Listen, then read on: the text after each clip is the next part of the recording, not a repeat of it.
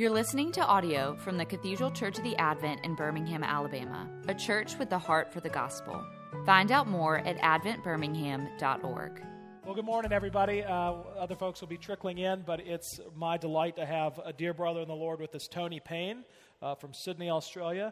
Uh, many of you may know Tony through his uh, through his writing. Um, in fact, there's like an anthology of your writings out now. Does that make you feel old? that like the Tony Payne collection? Yes, is there, there is an anthology of writings. I was quite disappointed with the title, though. I, I, I didn't want to call it the Tony Payne Collection. I wanted something um, more self-deprecating. I, I was thinking maybe Chronic Pain or The Painful Yes. Truth, Yes. or something like that. But the marketing department went for the Tony Payne Collection. The Tony Payne. Well, um, there's a lot of pain in it. It's, There's it's a lot of pain in it. pain. Yeah. Well, let's have a word of prayer and then we'll get to talking with Tony. Uh, our God and Heavenly Father, we thank you so much for gathering us in this place and for the precious gift of your Son, Jesus, who has made us brothers and sisters, uh, whether we uh, reside here in Birmingham or on uh, the shores of Australia in Sydney. And so, Lord, we do pray that you would uh, do what you promised to do. You've been here, Lord Jesus, as we're gathered together around your word, uh, that you would speak to us and that we might clearly discern your work in this place. Uh, Lord, thank you uh, for Tony's family for allowing him to come over and be with us. And Lord, we do pray that his time here, along with Craig's, uh, would be fruitful. In Jesus' name, amen. Amen. So, who is Tony Payne? Uh, Tony Payne is uh, a country boy who grew up in the, uh, on a cattle farm in northern New South Wales, uh, outside of Sydney. I went to a church, an Anglican church. We call, them, we call it Anglican in Australia rather than Episcopalian, uh, but same, same thing. Went to an Anglican church there that, that felt very much like this, in fact. In fact, going to ch- church here this morning was, was almost like a trip back to my childhood. Um, uh, moved to Sydney, um, became a Christian in my late teens through a combination of the ministry of an Anglican church and the ministry of Dr. Billy Graham, who, uh, who came to Sydney in 1979 and did a crusade at, uh, at the Sydney Racecourse. And that was a decisive moment for me as he, um, as he preached a sermon on Manasseh, the most wicked king of Israel. Yes. Um, the message being, and I still remember this, um, would you say he had a southern accent? Did he have a southern accent? Manasseh? Manasseh, Southern Kingdom. Southern Kingdom, yes, yes, yeah, Southern Kingdom. that's yeah. right. Um, but I, st- I do still remember Dr. Graham. Yes, um, he's, he has a North Carolina accent. yeah, saying very, very forcefully, you know, if Manasseh could be forgiven, you know, you can be forgiven. I can't do a Southern accent, but it was um, very powerful for me as a young person to realize that that's what the gospel was, even though I'd been going to church for some time before that. So that was in my late teens. I became a Christian. I've stayed in Sydney, um, and I've married Alison, and we've had five children. Um, they're all grown up now. Our youngest is 24 nearly, and our oldest is 31. And we've been blessed with five grandchildren. So I'm a very blessed man. I man. cannot believe you have grandkids. I have five. I have nearly six. Next one being born next month. I was getting a little bit nervous when I started thinking about Manasseh, you know, nearly six. Um, uh, so uh, you came to know the Lord uh, growing up in the church, uh, but the, the penny didn't drop until you heard a sermon uh, from Billy Graham.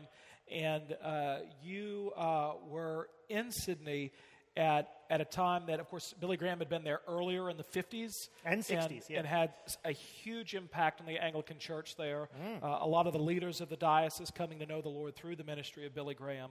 And then, uh, but also a time of transition in the Anglican church in Australia, especially in Sydney, where the culture really had a radical shift. And what was once pretty standard, uh, and you could even say Sydney being a very Christian place, it, it seemed overnight became post Christian. Uh, tell us a little bit about that, and that's the environment in which you trained up in Yeah. for ministry.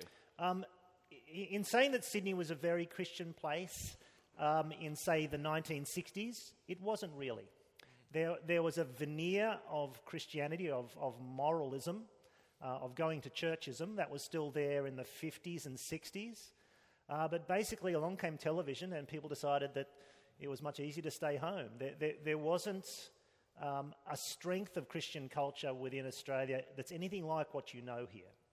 Um, Australia um, always was a pagan place with a very thin veneer of church across, uh, across the top of it. Um, Christianity didn't run nearly as culturally deep as it has among you folks.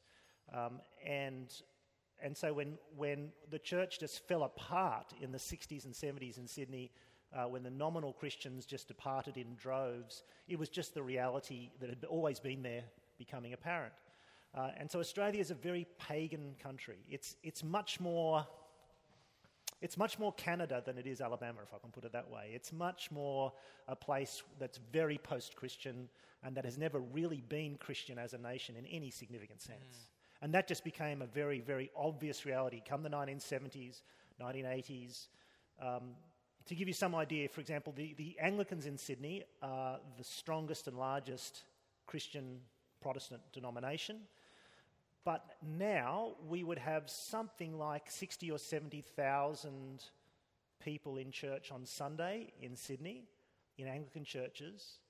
Uh, that's something like 2% of the population. Yeah. Like, and, that's, and we're the biggest. So right. Australians are not churchgoers.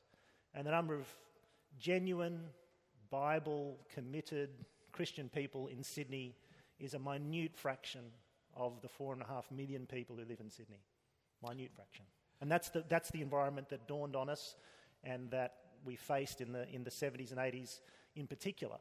Um, and thinking, how do we reach, how do we be Christian, and how do we reach this community that's around us, and in my fellowship, as Sydney Anglicans, as Episcopalians? Imagine you're here in Birmingham, you're a million people, and you realise that as a fellowship, you're 2% of Birmingham. That Birmingham is basically pagan apart from this very small atoll island of Christianity within, uh, within the midst of it. What do you do?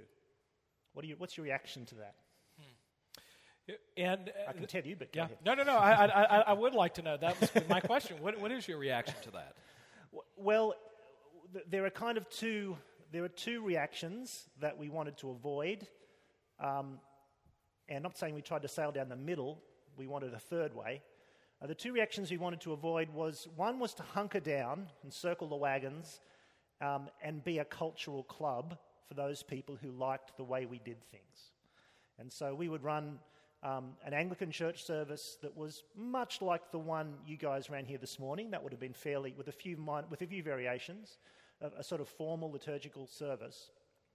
But in the Australian Sydney pagan culture, uh, that is so foreign, so so strange culturally that for any of those 98% of people to come in to, to our service would be like coming into a sort of a museum or a like an historical society that were kind of like a reenactment. You know those reenactment people who kind of reenact the Civil War? Right. It'd be like you're going into a reenactment society that was using language from hundreds of years ago, robes and forms and cultural markers from another country in another period.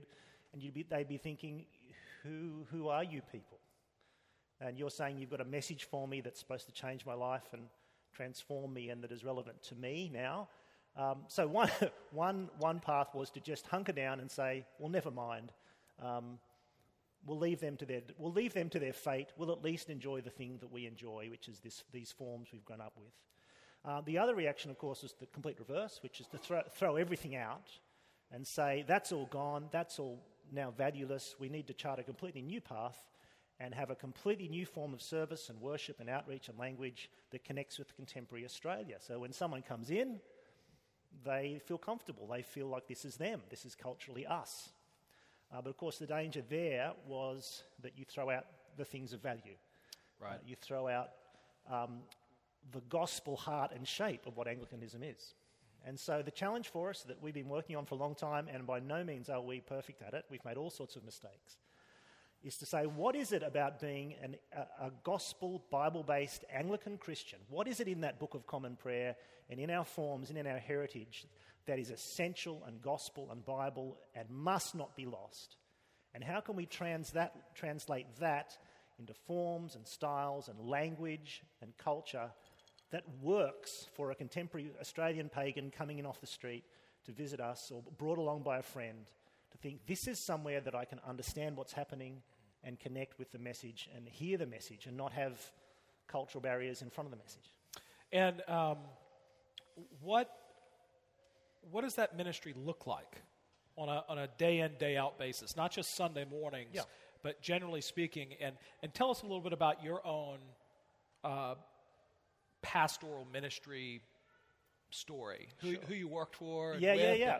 yeah, all those things. Uh, okay, well, I, I was involved in a, a church called St. Matthias Church, um, the, the patron saint of lost cause. No, the patron saint of gamblers, of course, St. Matthias. Um, only became an apostle because of the, uh, the flip of the coin. Um, and we went to, went to St. Matthias, and it was a, a church that was in many ways one of the pioneers of this, of this way of thinking and of trying to think through how to, how to reach people. And I grew up in that ministry, was part of the staff team of that ministry. Uh, the publishing ministry that we set up and run at St. Matthias Press, as it was called, or Matthias Media, that became my main ministry through the 90s and 2000s. And so I didn't do as much pastoral work uh, as writing and publishing, or, and writing up and, and writing about the transformations that we were talking about.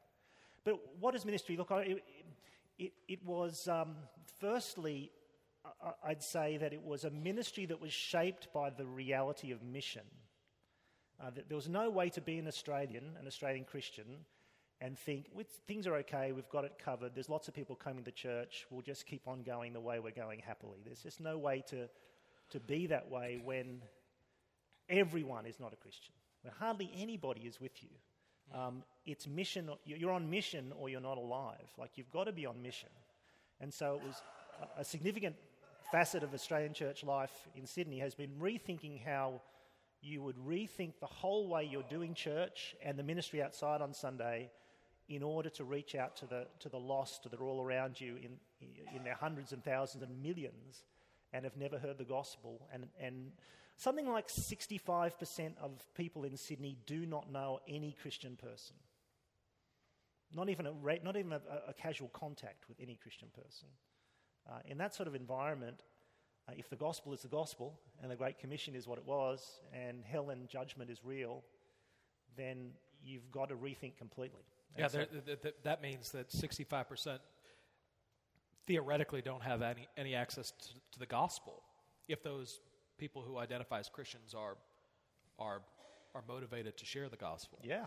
Um, and of course, I mean, uh, coming from off, uh, when I visited Sydney a couple years back, uh, knowing the reputation of the Anglican Diocese of Sydney, I was walking down to catch the ferry over to uh, Manly Beach. And as I was going down, what's the, the name of that pedestrian? St. James? The pedestrian arcade. Uh, the walkway where it's all pay, people are out and about. Uh, middle the Pitt- Pitt Street Yeah, Mall? that's Pitt Street. Pitt So I was walking down Pitt Street Mall, and this young man came up to me, and uh, and he said, he said, "I'm sorry to trouble you, but can you tell me how many people in the world are blind?" And I thought, this guy's going to evangelize me. And I said, as a matter of fact, I do. And he kind of looked at me, and I said, upwards of five billion. And he said, no, it's not that many. Uh, and, uh, and quickly the tables were totally turned, and I'm telling him about spiritual blindness, and he's like, "Look, I'm just trying to raise money for the for the For the blind for the society. blind society." Yeah, yeah. And um, and so instead of me trying to get away from him, he's like, "Look, I got other people to hassle, uh, unless you're going to cough it up, buddy." Uh, but is the response of people, uh, if you were to explain the gospel to someone, is it apathy, bewilderment? Is it just so foreign, or is there still any sort of cultural sensitivity to it, or is it even antagonistic? Um, it's, it's varied. So, in a city of four and a half million people, um, there, there are massive different streams uh, of people. Among the educated post Christian elite, among the opinion shapers and gatekeepers of society, there's quite a degree of antipathy now to Christianity. It's not just when in the 80s and 90s I would have said, oh, Christians are kind of quaint, Right. they're irrelevant, but they're harmless enough. Um, but the, uh, the harmless word is now changed to harmful and hateful. Christian speech is hate speech, and Christians are harmful. What we teach to children is abuse. Um, to teach children about, about judgment, for example, or about Right. God, or about sin. This is child abuse as far as the elites are concerned. So there is real antipathy at one end of the spectrum. Um, however, um, it, it's good not to, not to be in the bubble of, of, um, of opinion television and think that that's the world. Um, or that the newspapers, we've sort of, our, our New York Times is kind of like the Sydney Morning Herald. So it's, it's good not to think that the Sydney Morning Herald is the world. If you read the Sydney Morning Herald, you would say that Christianity is not only irrelevant, but harmful and hateful and ought to be dis- discouraged. Um, but there are many, many people in Sydney who are very open to the gospel. Um, we, we, have a masses, amount, masses of um, Southeast Asian immigration into Sydney. Uh, it's a very cosmopolitan city. P- people from all over the world come to Sydney, and they're coming to Sydney and hearing the gospel and coming to Christ. Mm. The fastest growing churches in Sydney are Chinese churches. Um, but also, we're finding that among millennials, among people coming through, who are almost like a generation behind the cynical post Christian baby boomer kind of opinion, are spiritually hungry and are ready to talk mm. and ready to find out, are, crying out for, for meaning in particular and living lives that feel meaningless. So there's, there's, yeah. there are opportunities, definitely. Yeah. What does it look like to equip, especially members of a congregation? Because um, even with the openness, if you have somebody who says, "Yeah, I'm, I'm, I'm open to that," uh, in the in the states, especially in the South, the way that we evangelize people is, "Oh, come to church with me," yeah. which there's nothing wrong with that. Yeah. Uh, but nonetheless, uh, there, there's a sense amongst I think a lot of believers that they don't even know how to take the first step when it comes to sharing uh, their faith with other people. Yeah. Uh, there are kind of two things that are developed in our fellowship that ministry looks like in that regard. One was an, uh, an increasing awareness that, um, that if our role is, as church is mission, then our role as Christians is mission. That the Great Commission is, is not just a mission to the pastors and professionals um, and the apostles, it's, it's, a, it's a commission to disciples, which is what we all are. And so there's been quite a strong thread running through our church life over the last 25 or 30 years to equip and train every Christian to be able to briefly tell their own story, to be able to start with me and my experience and what Christ has done in my life. That's an easier place to start. Um, and then, secondly, to know the gospel well enough yourself that when you have an opportunity to explain it to somebody, there are words that you can say. You have a framework in your head of how a gospel conversation might proceed. And so we developed this resource called Two Ways to Live that some of you may have seen, which is just a simple six point gospel outline um, for the pagan person who doesn't know anything, for the person who's biblically illiterate. Mm. Um, in Australia, talking to someone, you can't start with the concept of you know you're a sinner. Um, uh, let me tell you how God's going to forgive your sins. No, they don't know what sin is. In fact, they don't even know what God it is you're talking about. You've got to go right back to the beginning and talk about the God who made the world, humanity's rebellion against that God and the consequences of that in God's punishment and, and, and, anger against the world. And on that backdrop, that's what Jesus is about. He's the one who came to take the punishment that rebels against the Creator God deserve. And, that, and not only that, but he rose from the dead so that we can have new life and a fresh start. And that calls upon us for a response. There's two ways to live in sort of 30 seconds. Sort of six logical kind of steps that starts way back um, way back, way back at the beginning. So one of the responses was to train Christians to know that framework, to have that in their minds and hearts, so that when you're having a conversation and an opportunity arises, you've got something to say, you've got somewhere to go, you've got a framework at least to, to chat, to talk. Uh, another thing that has been very big in Sydney over the last 20 years are gospel events or courses or opportunities that are outside church. And so, for many Sydney people, for many Australians, just going inside a church building is a f- very foreign and strange thing and a big first step. Like, if you imagine, if you've never been to church in your life, your parents have never been to church in their lives, you, when, you get a, when you hear a crossword puzzle that says five letters, baby um, who was saved from the bulrushes, you've got no concept of what that is. You might say Jesus, you know. Um, that was, that's what my brothers would say. When you've got no concept of anything, walking into a church building is a big step. It's a very big step. And so we run a lot of evangelistic things outside of church. Mm. Um, uh, dinners that people can come to and talk about Christianity over five or six weeks, those kind of things. Mm. That's been big. Yeah, we're, we're seeing pockets of that, even in Birmingham, of people who are, are generally uh, clueless about who Jesus is and and where they stand in relation to God. Yeah. But I think in Birmingham, what we deal more with are people who are churched. Yeah. And yet don't have a relationship with Jesus. I mean, there were some statistics that came out recently uh, in, a, in, a, ministry in the Episcopal Church. Mm-hmm. So this is an in house survey that was done. And out of the thousands of Episcopalians that the people that identified as Episcopalian, out of all of them, 76% said that they didn't have a personal relationship with God. I'm an Episcopalian, but they couldn't come to a place where they said, Jesus is at the center of my life, and because of him, I have a relationship with God. So, how do you evangelize those people? Well, I was just about to ask you, Andrew, how Yes. do you evangelize Yeah. those people? Yeah. Because mo- the, tr- the truth is that most of those people left our churches in the 60s and 70s.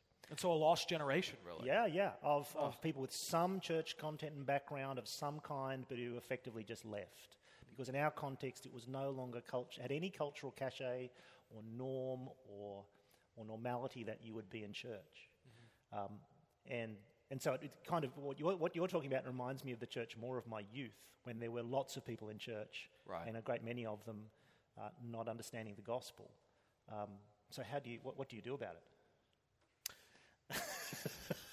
Question. Sorry, you're the interviewer. No, okay. no, no, no. It, no, I, I mean, I think that this is uh, this is something that we're seeing, and um, and in fact, you know, that there's just so many layers that have been laid on top of the Christian faith in the United States with the political dynamic and all of that kind of stuff. That I mean, I will have people. I had someone come into my office uh, not that long ago who said, "I think I get this Jesus thing, and I think I want to be a Christian, but I'm a Democrat."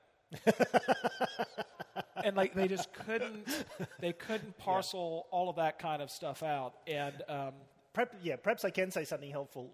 One of the um, Please do. Yeah, that was helpful. Um, one of the uh, I was talking about how we are running running evangelistic kind of courses outside of the church context. What a number of churches have done that do still have.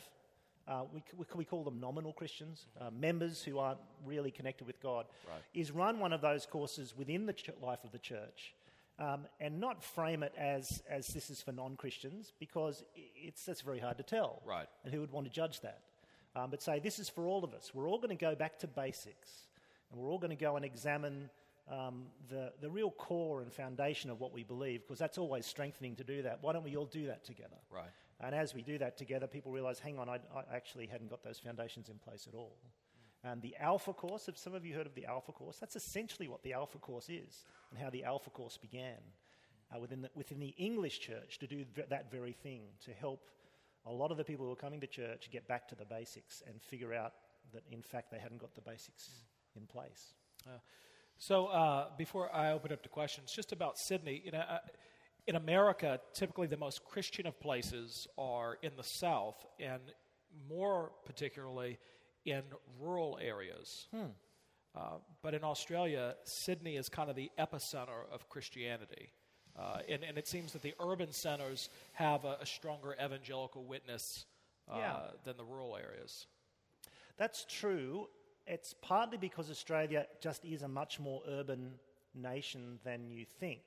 Uh, we like to perpetuate the mythos of um, the rugged Australian, the, uh, man from snowy river the man from Snowy seen it River. a hundred times one of my favorites That's right, Crocodile Dundee. Like this is uh, this is the mythos we like to promote, and that's of course who I really am. I could Yeah. wrestle a crocodile, no problem. That wouldn't be a drama. I've got a knife. You've seen it. Just, I've I got, saw you I've got a knife it just this morning, yes, yeah, I was yeah. shaving with my knife this morning. Um, whereas in fact, Australia is just about the most urbanised nation in the world, um, certainly relative to size. So relative to geographic size, we are we are I think the most urbanised nation in the world. We're all clustered on the coast. Most most Australians live in cities, and so it's partly we do not have a very Right. big ru- rural and regional population, but because of accidents of history. Um, especially in the Anglican Church, um, at the time of the Anglo Catholic revival in the Anglican Church in the mid 19th century, um, many, many uh, of those priests were actually expelled from England and they all came to Australia and they populated a lot of, the, ru- a lot of rural Australia, a lot of the churches. And so many of the uh, dioceses and parishes around rural and regional Australia have that heritage, um, which is uh, kind of much closer to Catholicism in its practice Right. and, and certainly in, and in its doctrine and preaching.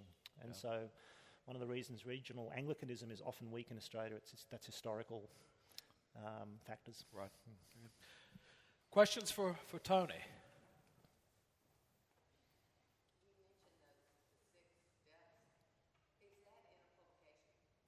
Uh, yes, Two Ways to Live. It isn't a publication, it's in several publications. So um, there's a little, the, the, simplest and easiest one is there's a little, uh, a little booklet called Two Ways to Live The Choice We All Face. I have thousands of them. He's, he's got, he's got them, you've probably got one in your back pocket. Okay. So. And tell about the app. There's an app. There is an app, but the app's not working. Sorry, the app has failed. The app has, has been overtaken by system updates. Whose voice is on the app? Um, it's probably mine, I think. I don't know. I no? don't think so. No, I don't know whose voice. Oh, Kel Richards. That's, it. That's a, an Australian, uh, an Australian broadcaster who's a Christian who did, did that for us. But it's a, you can. Yeah. I have them. I think the bookstore has them. But if, if you just if you'd like some, uh, but I think one of the great things about Two Ways is it's not really meant to be a tract that you would just sort of hand to somebody and say, sort it out, buddy. Yeah. Uh, but it's something that you would come alongside someone with, and it's it's almost um, not a catechesis, but yeah. It, what's great about it is you it can kind of butt in wherever they are. So it's not like you start with page one because they might have a working knowledge of sin. So you go to. Yep. There's also an online, you can go to twowaystolive.com and there's an online version to look at and to understand. Uh, and there's a training program um, that's really the heart of the whole thing because the, the essence of it as a method is not that you just hand someone a leaflet or even that you memorize and just kind of blurt the, the gospel onto somebody as, as, a kind of a pre prepared spiel, um, but that you deeply learn these six categories, these six ideas, and, and mull them over and memorize some verses and get it really in your head so that you're ready for a conversation. It's a, it's a framework for a conversation. So, yeah, worth checking out. David?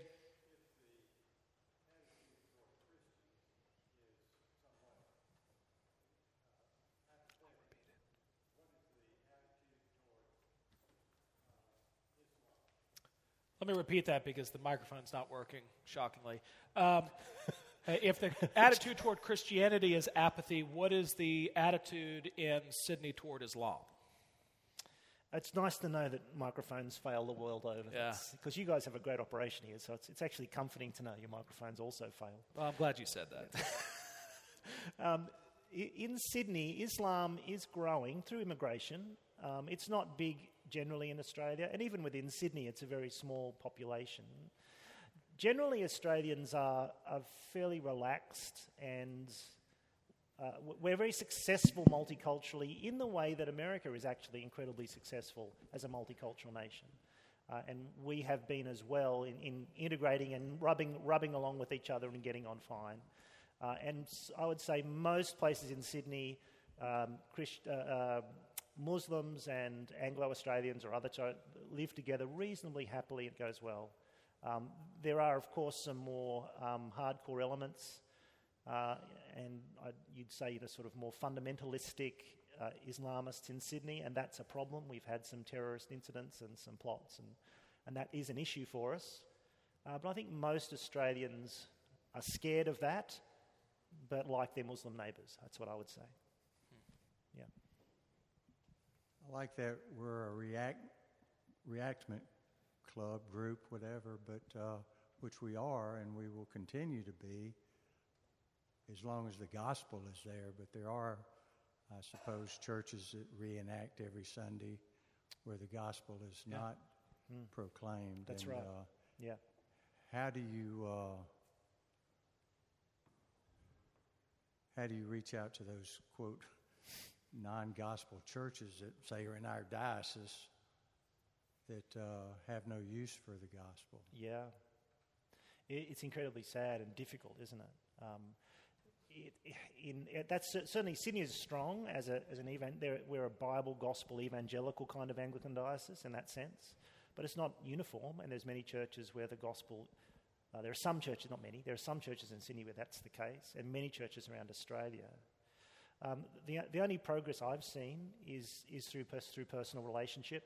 So, through two things through personal relationship, where um, Christians know people in those congregations and get next to them and share the gospel and the Bible with them, and you see that kind of growth just through the personal relationship with other Christian people, uh, not from the, from the pulpit. The other thing that, that has happened uh, and does continue to happen is that those churches get into such a dire state because when you don't preach the gospel, um, certainly in Australia, what reason is there to go to church? I mean, there's, there's no social benefit. Um, you don't get any points in Australia for going to church on Sunday. Uh, and if it's this kind of fairly dead thing with not much content, um, yeah, th- th- those churches decline and they can't afford their ministers.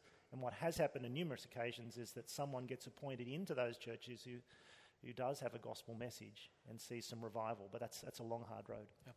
Let's pray. I'm sorry, Clark, but you can get with Tony. He has no responsibility after this, uh, so he'll pray. But let's pray to make way for the 11 o'clock folks. Uh, our God and Heavenly Father, we pray uh, that we would uh, look at this world as you look at this world, and that we would love this world as you love this world, and that we might be uh, equipped and strengthened uh, to take the gospel to our neighbors and even unto the ends of the earth. In Jesus' name, Mm. amen. Amen. You've been listening to audio from the Cathedral Church of the Advent. If you live in Birmingham or find yourself visiting, we hope you'll join us at one of our Sunday services. Find out more at adventbirmingham.org.